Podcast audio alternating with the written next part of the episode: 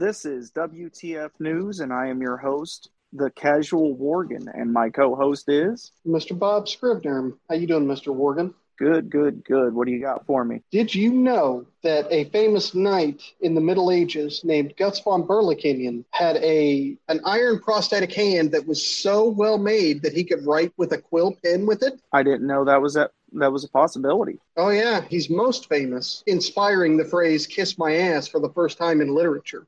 And he's also the basis for the famous anime called Berserk. Okay, I don't know anything about anime, but if he started kiss my ass, I'm good to go.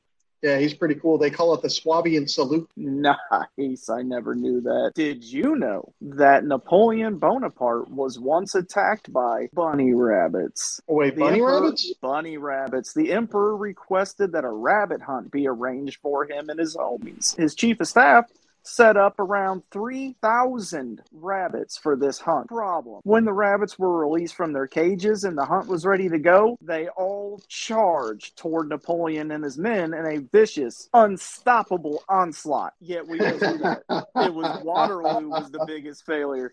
Yeah, that's terrible. Yeah, he got his butt whooped by some bunny rabbits. Hey, those things are vicious, man. That's right. So that is it today for WTF News. Casual Worgan out. Bob's your uncle.